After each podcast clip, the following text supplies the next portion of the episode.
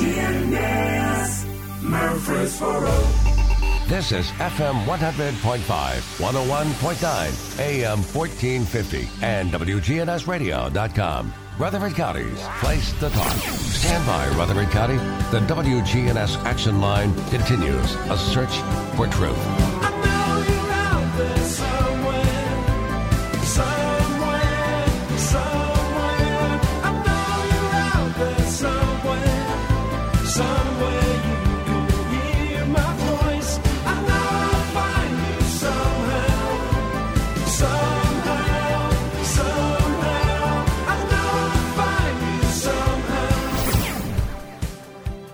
Welcome into the action line from WGNS. Sort of a cold morning. Ah, winter's in the air. Christmas is just around the corner, 28 degrees in downtown Murfreesboro. Murfreesboro Fire Chief Mark Foulks is with us this morning from the Murfreesboro Fire and Rescue Department. Mark, good morning. Good morning, sir. How are you? Doing great. Good to have you with us today. Great to be here. This cold weather brings on unique challenges for the fire department. Yes, it does. Um, well, additionally, one thing is we have a whole lot more heating fires when weather is this cold, of course, because of just the elements of people using external heat sources that are not normal heat sources to try to uh, either supplement the heat that they have in their house or otherwise. And so we just ask everyone to be careful. But uh, the biggest, the other biggest factor with the uh, with the cold weather is the safety of our firefighters and just making sure that we are we have enough firefighters on the scene if we have a, a structure fire or any other type of incident to where we can uh, perform proper rehabilitation for those that personnel and keep them warm and uh, keep them safe, hydrated, and all the different things that they need to be uh, while they're operating on the fire scene. Have you had uh, many? What, what are the fires that you have this time of year? Heat related, trying to warm up a house. Things like that. Yeah, like we of course we always have cooking fires all year long because people make mistakes in the kitchen, leaving pots unattended and doing things like that. So we we have those all year round. Uh, but this time of year we see a whole lot more heating fires. Um, people trying to supplement with external sources of heat, such as a you know a little small heater that they space heater we call them. Uh, that they put in there. Some of those are very safe. Um, some of them, the older ones, probably aren't near as safe as the, some of the newer ones. Most of the new ones have uh, that are UL listed have tip over protection. That way, if they get knocked over by a pet or accidentally by the, the homeowner, uh, they will stop to wor- stop working and not set anything on fire that they tip up against. Um, one of the things we see with those, everybody is encouraged to leave at least three feet of space um, between that space heater and anything that's combustible. So out in the middle of open space, not right up against your um, couch or chair or desk or table or anything like that. So need to make sure that those are at a safe distance. Um, when you're using heat sources such as kerosene heat, we ask you to be very careful. If you can avoid using those types of heaters at all, we would ask you to do so, uh, just because of the how they're fueled and everything with how they produce the heat, and it's just a much more dangerous type of heat than a lot of the other heat sources we have now that are that are very economical now compared to what they used to be as far as producing heat uh, in your home. Some of the ceramic disc heaters and other types of infrared heaters are very economical to operate, and they're very safe to operate. And we ask people to kind of look at those. But um, one of the other issues that we always see in some of the older homes are um, wall-mounted heaters that are inside inside the house. Typically, those don't have a positive off on them. They've got a uh, they've got a thermostat on them, and they're not ever all the way off. And so people will stack stuff in front of them, like a couch, um, or books, or you know boxes, or otherwise, because they think that that thing is cut off um, because it's all the way to the left uh, position, and those things are never really off. And so if it gets cold enough, those things may kick on. And if you've got the back of a couch pushed up against that wall heater, it may uh, come on. So if you're not using that type of heat any longer, we ask that you would just kind of get an electrician to come out and look at it and cut it off from power, and that way there's no power going to it, and, and it's off all the time, and we make sure that those things don't kick on if it were to get cold. So people will put in a, a central heat system, but leave those in, and they kick on when you least expect them. Yes, that's exactly what happens in a lot of cases in older homes. Uh, we see those, and, and a lot of people will have them removed after a while because they just don't like the aesthetics of them or the looks of them. So they'll have them removed. But at, even if you don't have them removed, you would we would ask you at least to cut it off. Uh, from the electrical uh, circuit that's going to it, uh, and have that cut off, and that way there's no there's no chance of it kicking on if it were to get cold. If your if your normal heat were to fail or otherwise, there's no chance of it kicking on and, and igniting whatever's in front of it. By the way, if you have questions for our chief Foulks, our phone number is 615 893 1450. You can talk or text, whichever you prefer, all on that one number, 615 893 1450.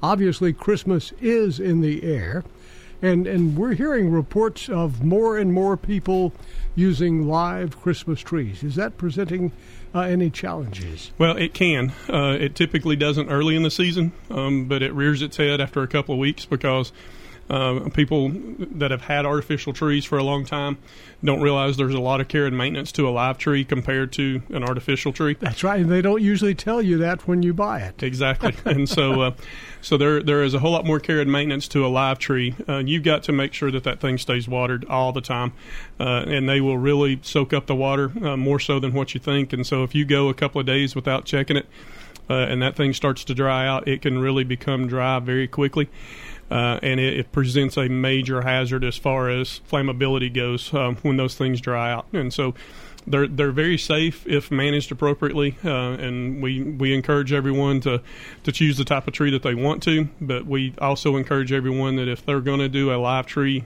especially inside their home, that they just make sure that they're taking care and maintenance of it. There's a lot of information on the internet about how to care for those um, the amount of water to put in them, what you can do to kind of increase the uptake of water within the tree.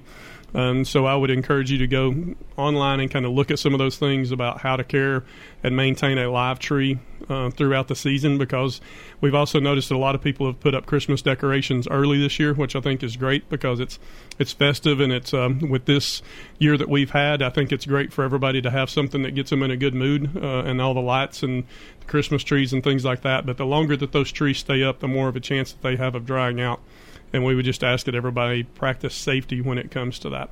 Once again, how long should you leave a living Christmas tree up? Well, it depends on again how well you maintain it. Uh, you can maintain it and it stay up probably four to five weeks safely, um, but if it's not maintained well, those things can dry out within just a few days. And so, um, if you're not going to be able to maintain a tree, if you're going to be gone on an extended vacation. Um, you know more than three or four days that you're not going to be able to be in the house and water that tree and make sure that it's maintained and cared for, even if you're not going to have lights on or otherwise to it. Um, I would ask that you just kind of look more at an artificial tree or wait till you're going to come back from that vacation or that time away. Uh, because you really have to kind of manage those trees every couple of days as far as checking the water on them, making sure that they, they keep water in there and that you keep those trees hydrated to where they don't dry out. Seems like once in a while you set a tradition and you follow it for a few years. One of the traditions we used to do back when the kids were kids uh, was to plant the Christmas trees, and we would have several years of memory uh, out in front of the house there uh, with a living Christmas tree that you're going to plant. How long should you leave it in the house before you take it outside and plant it?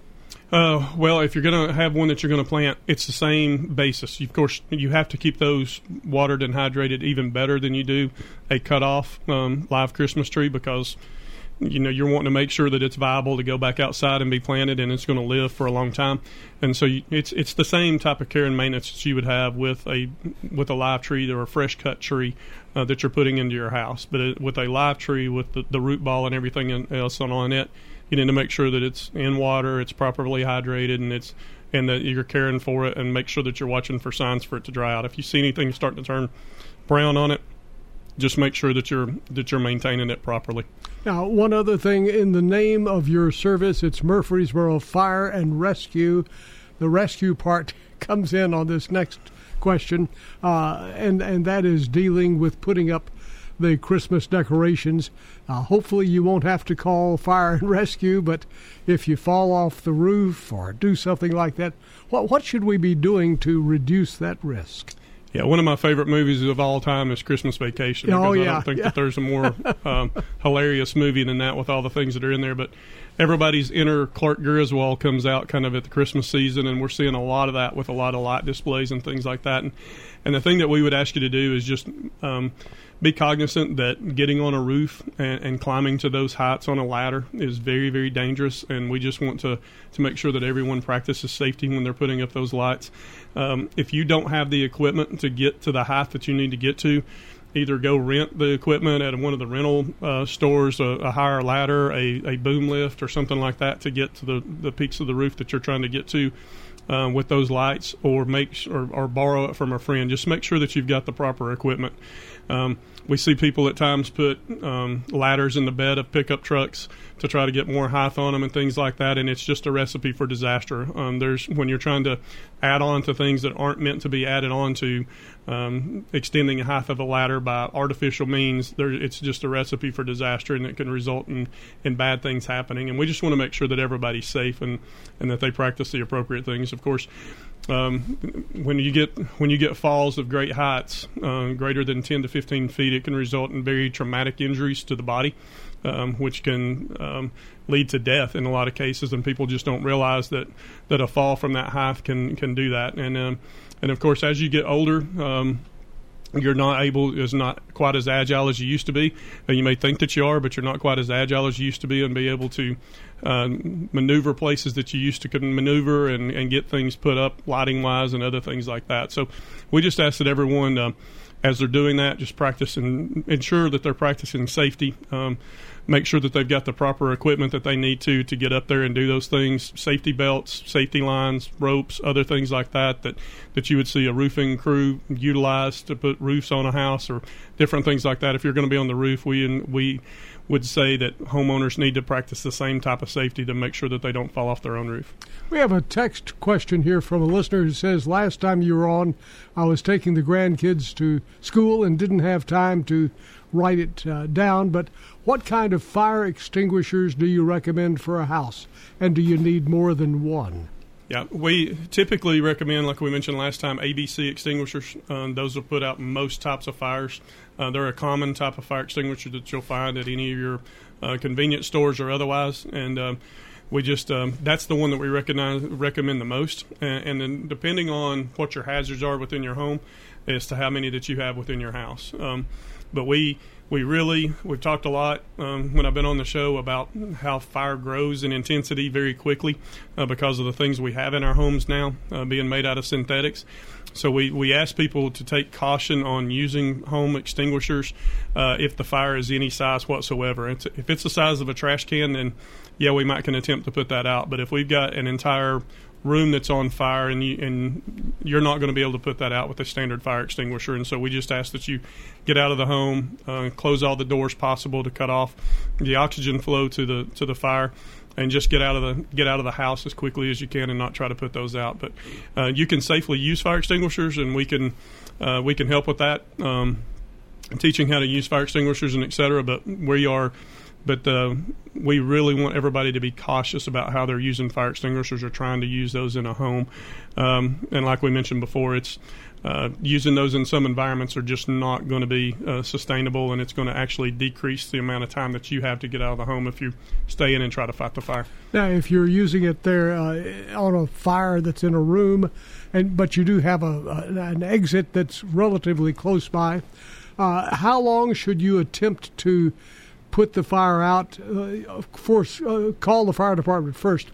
But how long should you stay in there and try to get it out, waiting for the fire department to well, arrive? A typical fire extinguisher is only going to last a few seconds. I mean, when oh, you it's going when you out. yeah, it's going to be out. And so if you can't put that fire out in that few seconds, don't go grab another fire extinguisher and try to put it out.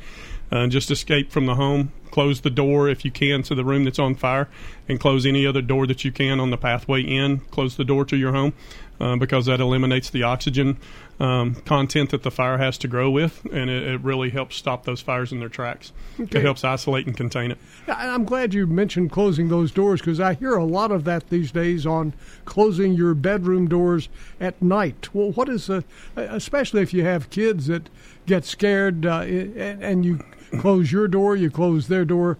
Uh, what what do you do about that? And what does it do for you by closing the door? Well, closing the door essentially cuts you off from the fire, uh, and even a standard hollow core. Uh, door that you find in normal construction in a home can provide a lot of protection against fire that may be in the room next door. Um, we've seen studies where um, the National Institutes of Science and Technology and UL have done studies on fire evolution and how it grows and how fire behaves, and they found that if you're behind a closed door of a room, um, you can have the temperature may rise in that room six to eight degrees, while you've got a fire going in the in the room next door of 1100 to 1200 degrees in that room next door, and that's how much protection it provides you. It provides you protection from smoke. It provides you protection from the heat. It eliminates the spread of fire going into those rooms, uh, into those other rooms, etc. I mean, it just really helps in every way possible uh, to do that. And we do a lot of training now with the flow path. Um, of how smoke moves through a building, how the fire is trying to entrain oxygen because a fire is it needs oxygen to survive, and so it's it's trying to pull oxygen in to to burn more intense and those kind of things. And if you cut that oxygen off, it, it'll dampen down the intensity and the and the heat with the fire being able to burn. So it's a great idea to close your door. Uh, it's a great idea if you if you have something that catches on fire before you leave your home, close the doors. Um, you know, a lot of people think, well, we're going to go in and, and ventilate it. We've we've seen people in the past that if their home catches on fire, they're they're breaking windows to try to get the smoke out of their home, which is a really really bad idea because what we're trying to do is you know basically um, smother out that fire as much as we can and eliminate the oxygen sources until we're ready to put the fire out. Uh, with a lot of water that we have with to carry with us coming to the scene.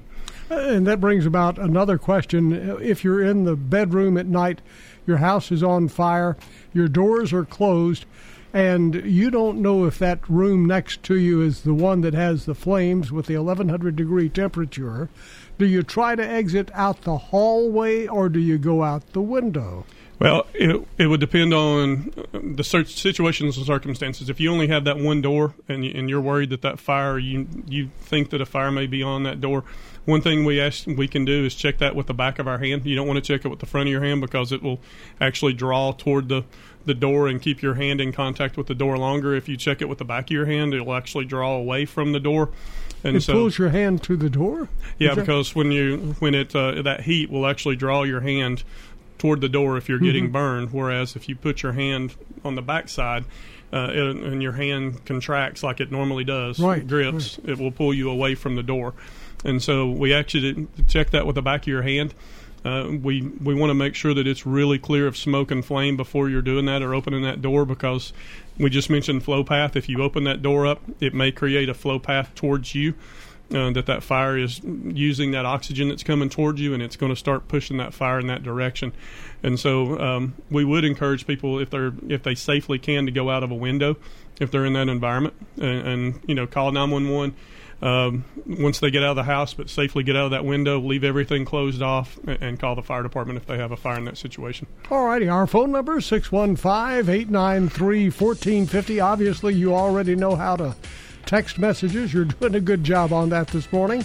615-893-1450. We're talking about your safety, your Christmas safety, and maybe some new things that you didn't know about on keeping your family safe in the event of a fire.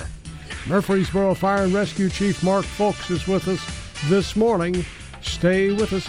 If you have a baby, we're going to touch on uh, putting in those baby car seats uh, the proper way. The Truman Show. Weekday mornings at 9. WGNS, your good neighbor station. Rutherford County's place to talk. First Class Sales and Service in Smyrna is reminding you not to wait on that next car repair job. As a matter of fact, if you're a teacher or first responder, there are special discounts available to you on your next job. So stop by First Class Sales and Service in Smyrna. That's First Class Sales and Service in Smyrna. As the Christmas season is approaching, there are many parties out there and last minute gifts, and, and Demos is here to be able to help you along with all those things. Hi, this is Peter Demos with Demos's Restaurants. One of the things that we have to offer is obviously our gift cards, and gift cards come in any denomination. We have our seasonings that makes a perfect gift. We have Demos's classic t-shirts. Demos's also now has catering to be able to serve you and to be able to take care of you. Any of this information is available online, www.demosrestaurants.com. Hi, this is Amanda from Animal City. If your fish tank is looking a little dated, now is the perfect time to freshen it up before hosting holiday events. Here at Animal City, brighten up your living space with an aquarium. or new background for your reptiles? Animal City would love to help you with your pet needs. And for the pet lover on your list, Animal City gift card makes the perfect gift. This is Amanda from Animal City. Come do business with Animal City at 919 Northwest Broad Street in Murfreesboro. This is Kim Dunaway from Sunshine Nutrition Center. You hear me on Monday mornings at 7:20 talking about how to lead a healthier lifestyle. We carry supplements, personal care, and grocery items at both our Murfreesboro and Smyrna locations, family owned and operated since 1989.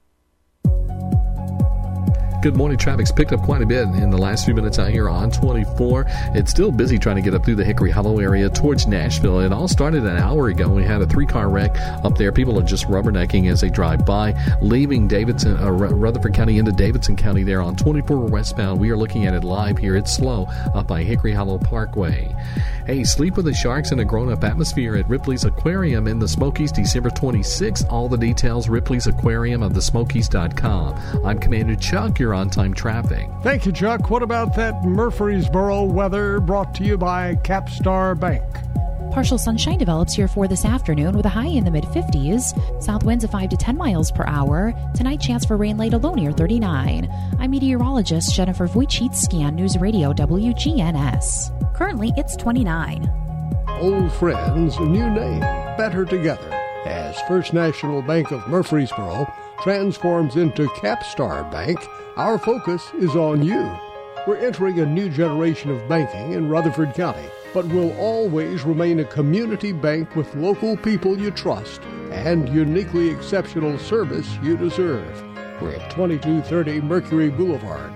Capstar.com. Member FDIC Equal Housing Lender. We break in with traffic, news, and weather bulletins anytime. Good Neighbor Talk is your 24 7 connection. WGNS, AM, FM, and online. Good morning to Truman Jones. He's going to be joining us in about, uh, oh, 30 minutes or so. He will be live at Adams Place this morning. So, uh, welcome in Truman this morning. He'll be right with us. Our birthday winner today is Jesse Warwick Jr. Happy birthday to you, Jesse. Jesse received some goodies from Simply Pure Sweets Bakery and Cafe on the east side of the Murfreesboro Square. And our good neighbor of the day is Antonio Roundtree, who's always helping friends with anything they need. Antonio, a friend in need, and he receives flowers today from Jenny Harrison and the family at Ryan Flowers Coffee and Gifts. By the way, if you know a good neighbor, let us know who they are. Send us their name, address, and phone number, and tell us why they should be the good neighbor of the day. Today we're talking about your safety. Murfreesboro Fire and Rescue Chief Mark Foulks is our guest. If you have a question, give us a shout. Uh, you can talk or you can text, whichever you prefer, at 615 893 1450. We're going to talk right now about uh, the child baby seats, the rear seats, rear ends uh, for your rear seat in the car.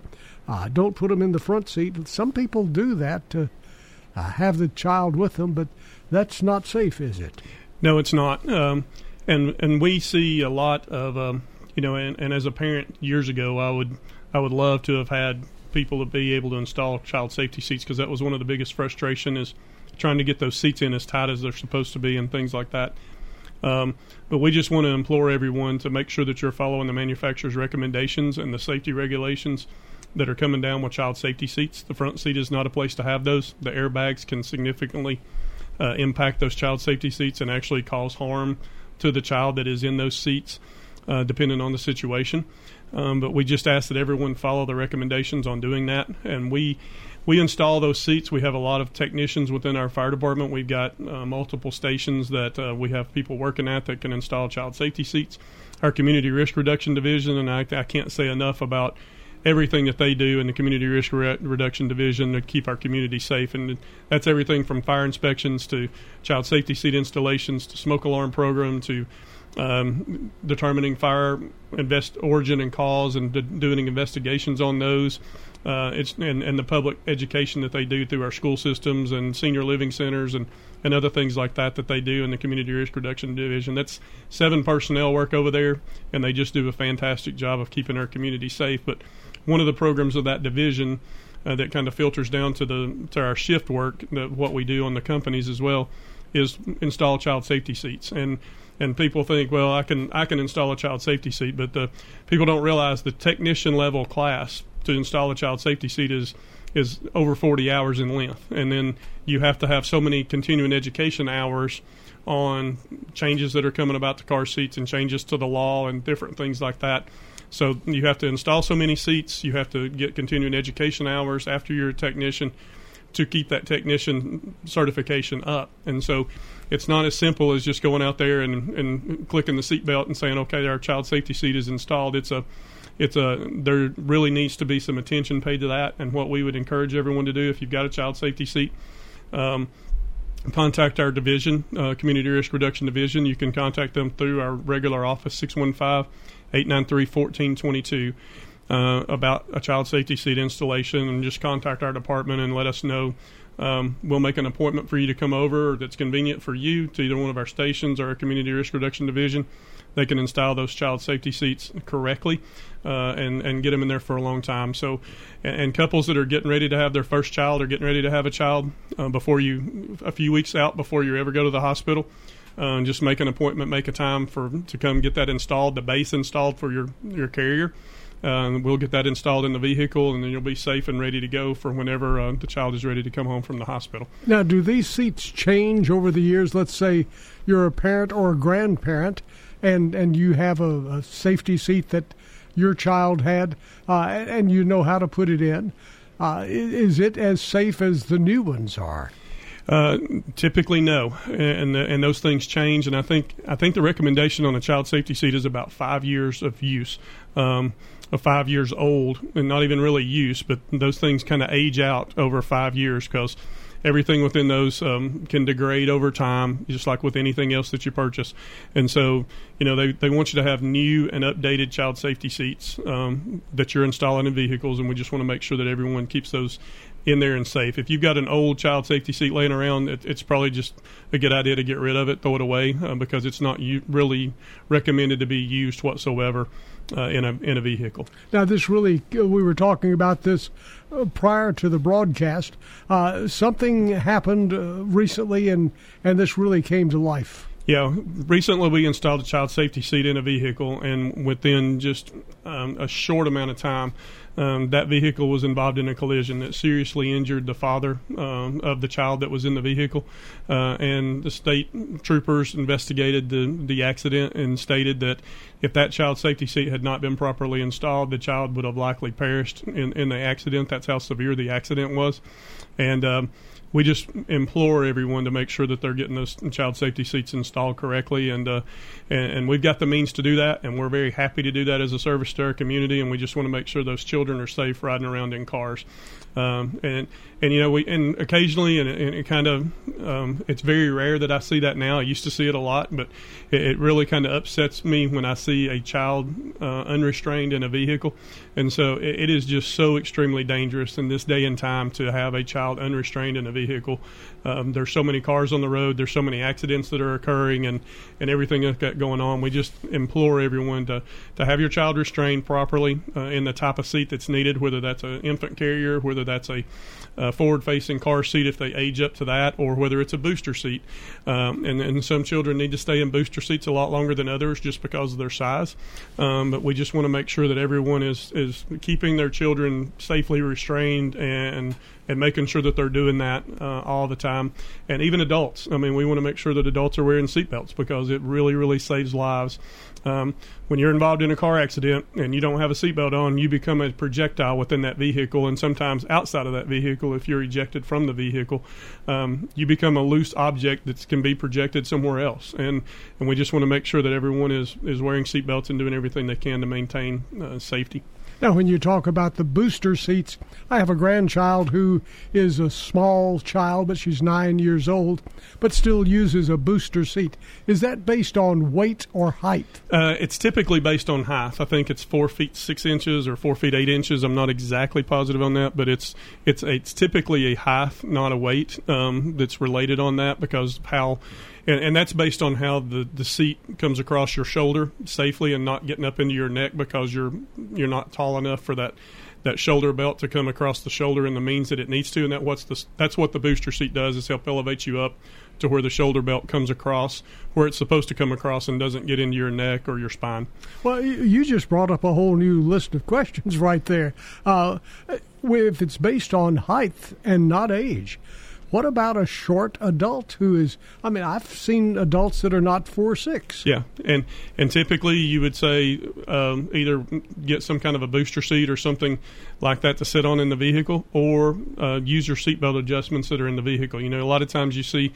Um, you see people that don't use those seatbelt adjustments. They they go from high to low on on your vehicular adjustment. Just make sure that you're using those seatbelt adjustments to make sure that it falls across your shoulder uh, in the proper means and that it's not up high, uh, kind of hanging above your shoulder, because that can get into your your neck and your head uh, if you were to crash. And so we just want to make sure that everyone's wearing those in the proper manner.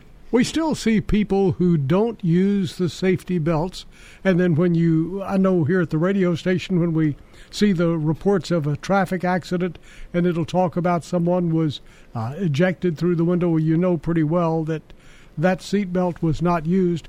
They often don't make it when that happens. Yes, they're they're often severely injured or do not make it when you when you're leaving the vehicle because of a crash. And uh, when you're ejected from a vehicle, it usually results in very very serious sustained injuries. And so it's uh, you're either going to result in passing away from that, or you're going to have injuries that um, are just going to debilitate you potentially for life um, when you're ejected from a vehicle. And we just we just ask everyone to wear seatbelts because it, it's the safest thing to do. I know that people say, well, it's not real comfortable to wear a seatbelt and all those things, but uh, it, it's just a habit. I mean, and, uh, I can't get in a car without feeling, um, you know, almost naked without a seatbelt on because if I start to go anywhere, I realize, hey, I don't have my seatbelt on, uh, and it, it's just a habit. It's the first thing I grab when I get in the car, and and that's something my parents did when I was 16 and started driving for the first time. They said you are going to wear your seatbelt all the time, every time you're in a car and, and you just need to make a habit out of it. And of course, that was in the in the 80s when seatbelts weren't mandated and it wasn't the law and all that stuff to have them on. But uh, once it becomes a habit and once you're used to doing it, it's it's just second nature to have it on, and you really don't feel right driving around uh, without one on when it becomes the when you get into that get used to it. Here's a text question from a listener. This one says, uh, I've seen these pictures in the news, and just recently I saw a picture of a car that ran into the side of a house. And Murfreesboro Fire Department was there helping. Uh, which we seem to see a lot of these car versus structure uh, collisions. What can what what is the cause of that? What what is creating that? Well, it's typically, um, to be honest with you, a lot of times now because you're seeing more of these, it's distracted driving in a lot of cases, and we we see people. Uh, texting and doing other things with their phone, uh, and it's now against the law to, to even be touching your phone while you're in the vehicle. Um, if you're using your phone, you should have hands-free, either Bluetooth Bluetooth devices or something like that, to be able to be on the phone while you're in the car. Uh, but a lot of what we're seeing is distracted driving, and that distracted driving results in higher speed collisions because you're not paying attention to the vehicles in front of you that have stopped. Uh, and and if you try to avoid those in any way, shape, form, or fashion, or glance off of those, you know you're you're going into people's yards and homes and other things like that. And and when you get into a yard situation, and you've got a little bit of speed carrying with you, it's not like you don't get traction like you do on a street, and so you start skidding through that yard, and then all of a sudden you're into a home or a, a structure. And uh, unfortunately, we've had a few of those that we've had to go in and stabilize or uh, support the home, um, shore the home up to make sure that it's structurally safe to to be uh, for the occupants to be um, renovated or otherwise uh, and repaired once that happens. But that's it is typically caused by distracted driving and, and too much speed in a lot of situations and cases. And one of the other things that uh, we need to talk about this morning is uh, we've talked about fires brought on by heat We've talked about fires brought on by trees, uh, cooking fires, things of that sort. Once you have a fire, uh, what what length of time do you have to be in that house? Should you be worried about old photographs, things that can't be replaced? Should you try to get those? Well, what we would what we would suggest is, you know, a lot of people are converting their older photographs and stuff like that to to cloud drives to where they're they're stored online in a cloud situation or they're on at least DVDs and things like that and you put them in a safe deposit box um, that you can make sure that you have those mementos. Uh, but but there is no memento um, period that's worth losing your life over or becoming seriously injured over. So we would just ask that don't try to go back in because your time frame that you have to escape the hot gases from a fire that's occurring inside your home is very, very limited. Um, the things that are burning inside your home are now made out of a lot of synthetics. We've talked about that a lot on the show. Um, the last several times I've been on here, talked about how synthetics are different from the things that were made back in the 70s, and so uh, where everything was natural materials, wood or cotton or other things. Everything now is synthetic, and it produces poisonous gases when it burns. It burns at a much hotter rate, and you've got much less time to get out of your home. So it is crucial, crucial, crucial to have working smoke alarms in your home nowadays, uh, more so than ever before, because you're not just breathing in wood smoke; you're breathing in poisonous gases when the when your home is burning. So have working smoke alarms, have an escape plan that you know where you're going to go to, where everybody can meet up, and and don't try to don't try to go in and, and pull back out photographs or other things that are there. There's nothing in your home worth um, you losing your life over. Here's a text from a listener. Why does the fire department come out on every ambulance call, residential or traffic accident? Yeah, our, the reason that we respond on, and, and we don't respond on every single ambulance call, uh, we respond on what's uh, more considered life threatening emergencies in most situations, and that depends on how that call is triaged through our 911 center. Uh, but our we are very closely situated within neighborhoods in Murfreesboro. We have 11 stations covering the city limits of Murfreesboro. Uh, that puts our response time under four minutes, and four minutes or less is what the American Heart Association recommends for uh, both chest pain calls and cardiac arrest. If someone suffers those events, that you have to have someone there within that four minute time frame to for it to be a survivable event. Uh, but we have advanced EMTs and paramedics on every one of our trucks every single day. We have all of the life saving equipment, cardiac monitors, oxygen medications, IVs, uh, everything else that we can do for patients. Um, and we get there quickly. And so, in those life threatening situations, we get there quickly. We initiate care. Rutherford County EMS is our partners um, that we provide EMS with throughout the throughout the city, uh, and we partner together with them to provide care. We'll initiate care when we arrive and then they'll take the patient. Uh, they'll we'll transfer care to them or, or coordinate with that care, and then they take the patient to the hospital uh, or other means uh, to get that patient treated for what's needed. We're talking about your safety this morning. Murfreesboro Fire and Rescue Chief Mark Foulks is with us. We have just a few minutes left in the show, so if you have a question, don't wait because the time will be gone. Text it to us or call us. 615 893 1450. We will be right back. Stay with us.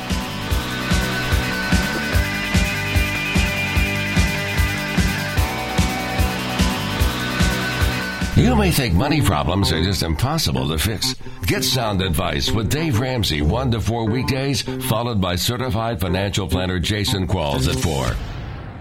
Hi, this is Tina Fox at the Rutherford Farmers Co op. Come see us for all your gift needs. We have a wide selection of items for any unique gift. Also, if you have feathered friends or furry friends, we have what you need. And if you're needing some clothing, come check out our Carhartt. The Co op Farm and Home Center is located at 985 Middle Tennessee Boulevard, just off of South Church. And you don't have to be a member to shop with us. Come on over to the Co op Farm and Home Center and say hi to Tina Fox. Schedule online anytime. Getting an appointment with Ascension Care Teams at St. Thomas just got easier with online scheduling. Now you don't have to break away from your day to book the care you need when and where you need it.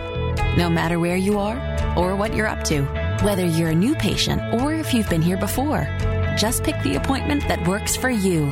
Schedule online anytime at getsthealthcare.com.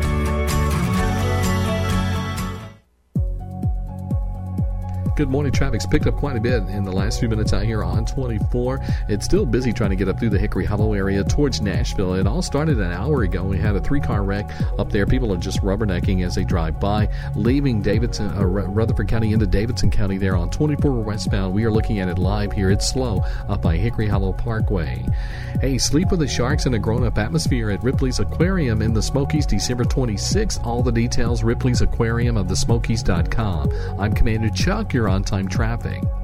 Partial sunshine develops here for this afternoon with a high in the mid 50s. South winds of 5 to 10 miles per hour. Tonight, chance for rain late alone near 39. I'm meteorologist Jennifer Vujicic, Scan News Radio WGNS. Currently, it's 29. Hi, this is Gator with Tire World Off Road. We are your local rough country dealer. So when you're ready to add some character to your rig, ask for Gator at Tire World Off Road on Memorial Boulevard. This is Sean Brown at Tire World on Broad Street. Online at tireworld.us. The GNS in our call stands for Good Neighbor Station. That's been our objective since 1947. Now more than ever, count on WGNS.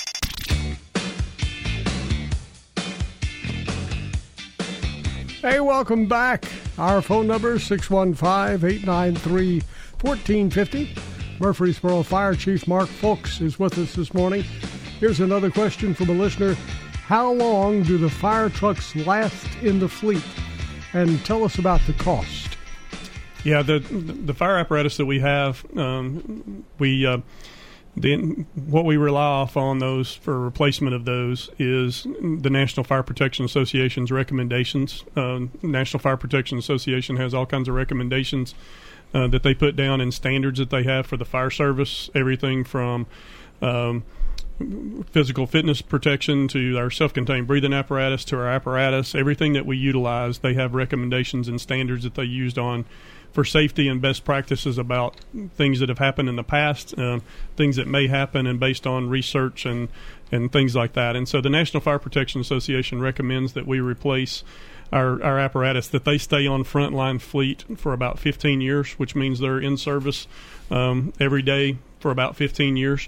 And if you think about that, most people don't own a car uh, these days for four or five years, but those trucks are on on frontline duty for about 15 years. And then they recommend if they if you move them to reserve status after that 15 years, which we typically do, they become a reserve apparatus. And so, if one of our frontline trucks is getting maintenance or otherwise, it'll be a truck that came off of frontline status that'll be replacing that. Um, they recommend to, to, pull those completely out of the fleet within 20 years. And, and the main reason that you pull those out is uh, one, parts availability becomes hard once the truck gets that old. Uh, two, it's it's just safety things or things going wrong mechanically with them uh, can result in higher incidents after that long that they've been in service. And three, and the biggest reason is safety. Um, just like vehicles, and there's all kinds of new things with airbags and side airbags and everything else that if you're driving a 1980s vehicle, you're not going to see any of that in. Fire trucks are the same way. Safety innovations, uh, anti-roll protection, skid protection, uh, protection for the firefighters with the components that are built into those um, now are much different than they used to be in the past. And so once you get a truck that's aged out uh, that 15 years, the safety innovations just aren't there to provide the adequate safety for the firefighters that are in the vehicle. And so uh, that's typically the replacement schedule that we go off of. We try to get those trucks offline within that 15 year time frame, and we try to get them out of service. Uh, we may leave them in service a year or two longer, depending on how well they're doing and just our replacement schedule. Uh, but that's typically the schedule that we go off of. And then um, we order a couple of different types of trucks. Uh, we have aerial ladder trucks, which are we call them quint apparatus, but they're they're utilized both as aerials and um, pumper trucks that are capable of doing essentially everything that we need to do at the fire scene that have an aerial ladder on them.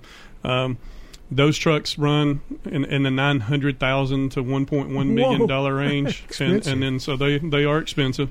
Uh, and then our and then our pumper trucks, uh, the ones without the aerial ladders, typically run between five hundred and fifty and six hundred and fifty thousand dollars a piece. But like you said, we're we're utilizing those for at least twenty years typically uh, by the time they come out of full service, and, and, so that amount of money is a large amount of money. But the the components that it comes with and all the tools and equipment, the pump, the water, everything else that it does to to provide us the ability to do our jobs is the reason that's that money is in there and it's in, invested that way. And, and when you break it down over that 20 year lifespan, uh, it results in a and it's it's pretty economical. It's it's a lot more than. Uh, a lot more than you would think, but it's a, it's it's something that we have to have to be able to do our jobs.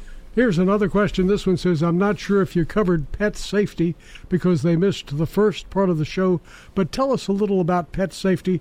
I'm guessing they're talking about in a fire. Yeah. Well, in a fire, uh, pets are very resilient, and, and uh, my wife's parents had a fire years and years ago, and, they thought for sure that the pet had perished. Um, and in the fire because the fire was very intense in the home. Um, but that dog went to the safest place it could have possibly gone to with the least amount of smoke and the least amount of heat, and um, and survived the fire, you know, essentially on its own. But uh, pets are the same way that you would um, you, you, would have with children. Uh, you just want to make sure that you initially have in mind to get those pets out of the home, just like you would a child, uh, that you're going to have to go and, and recover that pet, uh, depending on where that pet may sleep or otherwise uh, in the home. Um, you just want to make sure that you know that you can get to that, that pet. They may become afraid, and if you can't immediately find them, just realize that they're probably going to sense the safest place to go, and that's where they're going to likely try to go to um, in, in those situations. But again, um, you've got a very limited amount of time of survivability inside of a burning building yourself. Um, breathing that toxic smoke is going to be um, seconds of breathing that is going to impact you to where you're not going to be able to survive uh, at all. And so we just recommend that you get out of the home and, and rely on either us or the pet itself to be um, safety wise on that. And then and the other thing with pet safety is, you know, we've, we've gotten into temperatures and, and just looking at the forecast for the next week, it looks like we're going to be in the either the 20s or the very low 30s over the next several days. Uh, just make sure that you're not leaving your your pets outside uh, when it's this cold.